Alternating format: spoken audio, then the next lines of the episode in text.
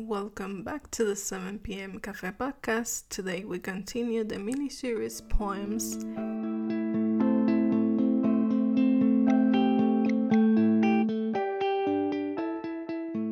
The poem today is titled False Helpers.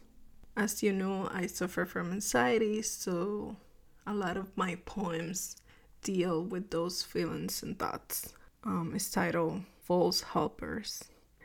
I've seen so many people say they support mental health, but it's just words.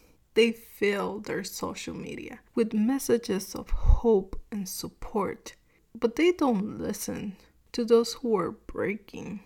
How can you fill your space with a message and give your back to those who ask for the help?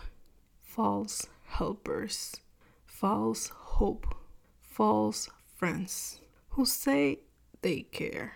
Call and they'll come, but they never do. They fill their social media with messages of support, but ignore over and over those who need the help the most.